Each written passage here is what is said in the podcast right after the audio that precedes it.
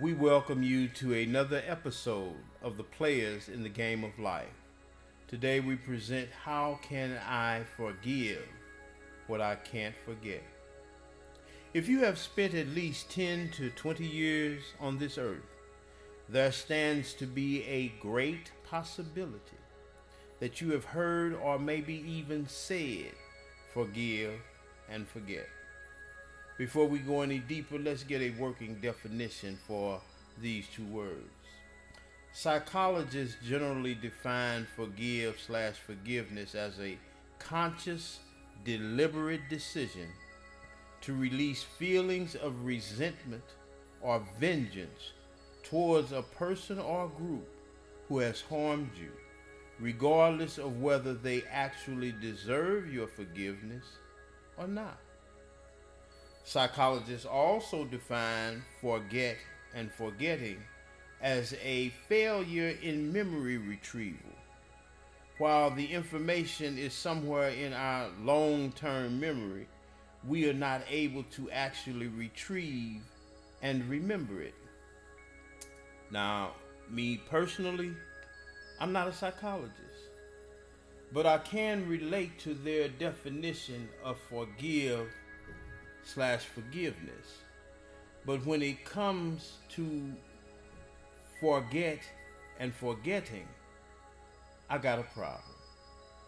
If someone was to do something to displease me, I doubt very seriously with their definition that I would not be able to recall that which caused my displeasure, short of a mental illness or an act of God, or maybe a car accident or something like that that caused me to lose some of my mind. Does anyone other than myself find issue with the word forget or forgetting? When it comes from the phrase, mm, forgive me, when associated with the phrase, forgive and forget. Please remember this. We at the Players in the Game of Life podcast are not trying to get you to think like us. We would only pray and hope for you to think, period. That being said, try this on. Do you think forgive and forget is difficult or impossible? We at the Players in the Game of Life say that it is difficult, but not impossible. Can you forgive and not forget? We say, oh, most definitely. You can forgive, but not forget. Is it even prudent to forgive? Yes, it is. Yes, it is. Is it prudent to forget? No. With an explanation. Let me give it to you. If you choose to forget what it is that you have been through, you're subject to lose the lesson. And in losing the lesson and the meaning of the lesson, you might have to repeat it. I wouldn't want to repeat anything that I have already been through and it caused me some sort of trauma. I'd want to learn from that. Hopefully, I'm not by myself on that. So, what makes forgiving so difficult? I'm glad you asked. Could it possibly be that our humanistic or worldly view of justice, you know how some people say, do unto others as they do unto you, or an eye for an eye and a tooth for a tooth? One is misquoted and the other is misinterpreted. Do unto others as you would have them do unto you, as you would have them do unto you. You know, treat people like you want to be treated.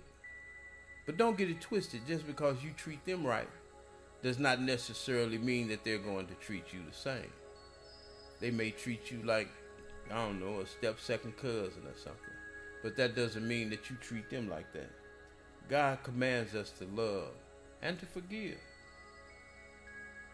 So the other an eye for an eye and a tooth for a tooth was only a measure of discipline or a measure of justice that you were supposed to entreat. You know, somebody do something to you, somebody curse you out, you don't go curse them out right back. You know, a little small offense, you know, what you gonna do? We as Christians or believers or followers of Christ, we handle that a lot different. You know, why do we sit up and why would you call something or put coals on a fire or wood in a fire that's already burning? Why would you add insult to injury? So, in essence, depending on the circumstance, our emotions tend to make some lean more towards the need to make things even. You did me, now I'm gonna do you.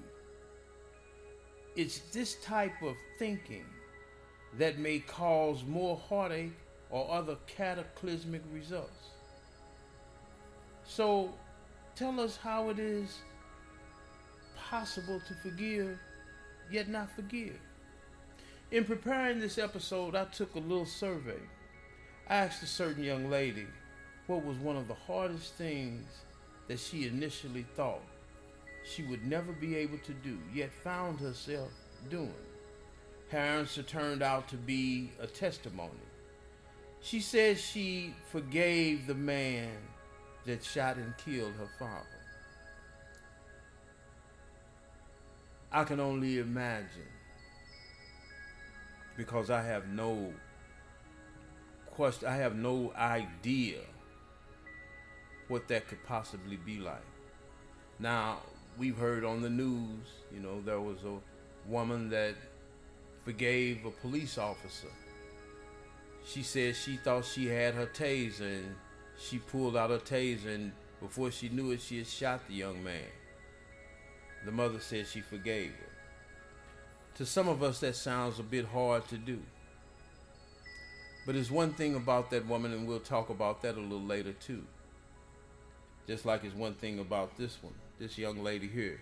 There was something about her. I asked the same question to a certain minister, a pastor of a church. And his answer was he eulogized his only son. And there's hardly a day goes by when he doesn't think about it. He even wrestled with God. Now he's praising God. And he understands. Mm. Then I asked one of my clients the very same question, and his answer was starting the process in becoming clean and sober, in which he has now been for 35 years, he forgave himself and praised God.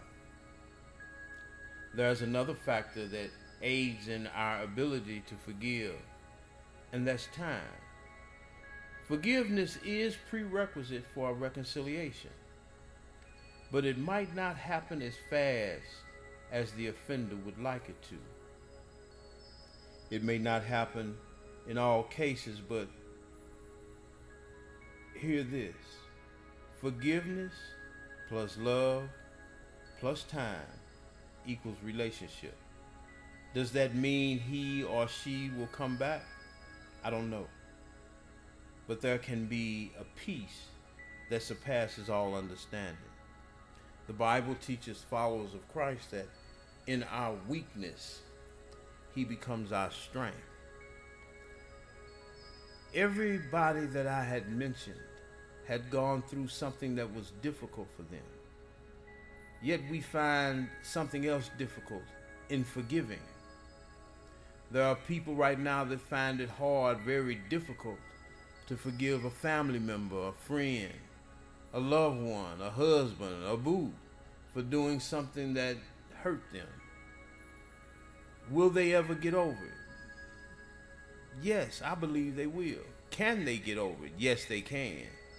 How long will it take? I, I, I don't know. But I know it's possible. If you're willing to put in those three ingredients the forgiveness, the love, and the time. Sometimes we have to let people go for a minute so they can regroup. Give them time to to think and also give them time for God to talk with them and to deal with them in whatever they're dealing with in their life. It's hard to get over certain things. When people hurt you, it's hard to forgive. But it's even harder, if not impossible. I want to say impossible, although I know a lot of good church folks that say all things are possible with God, but is it truly meant for you to forgive? I mean, to forget. Forgive me. Is it truly meant for you to forget what you've gone through? Like I had mentioned earlier, if you forget, you forget the lesson. If you forget the lesson, you're doomed to go back through it again. Some of the hurts that we've been through, we bring on ourselves. But the lesson that we get from it, the choices that we make. Free will is steady coming into this. God gives us the ability, the choice to make moral choices. And He allows us to do that. Just like we can choose to love Him or not love Him. We can choose to follow Him or not follow Him. You can choose to love Him or her or not love Him or her. You can choose to go back to Him or not go back to Him. The choices we make, my brothers and sisters, are ours. But we're to make educated choices. Educated choices. And choices also made with the consideration of asking the Lord God to come in and help us make a decision.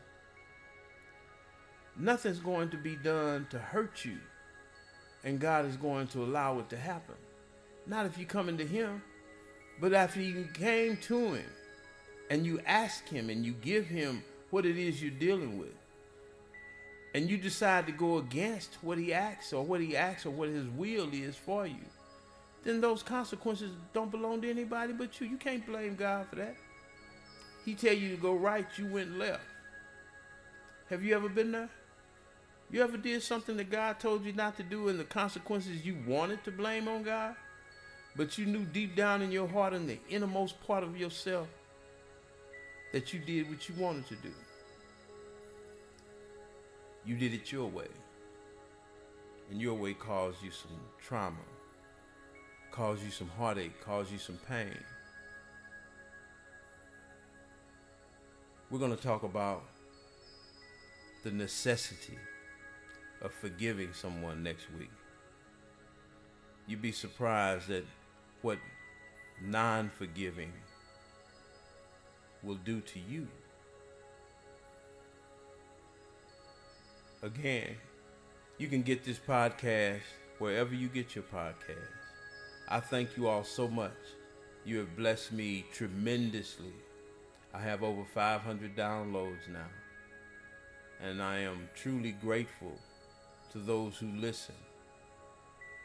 Like I say, I have dreams and aspirations of becoming or doing this as a visual thing.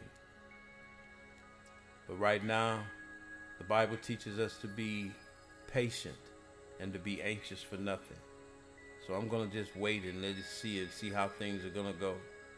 And when I am truly ready for it, and the Lord believes I'm ready, and I'm going to ask Him. Ask Him to forgive me for the things that I have done when I was rushing and anxious. And He is going to do that. He'll forgive you too. We talk about the part that's the hardest person in the world to forgive. It's not your brother, it's not your sister. It's not that man who did something to you, that woman that broke your heart. I believe some of you already know who the hardest person is to forgive, but we'll talk about that. But we'll talk to you again next week. You all have a blessed time.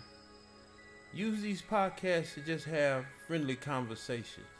Pick the brain or the mind of somebody that's close to you. Have a conversation about something other than Facebook. Not that Facebook is bad, don't get it twisted. I like social media. It's beneficial. It's been beneficial to me. I can get the word out to those that might not really want to hear it.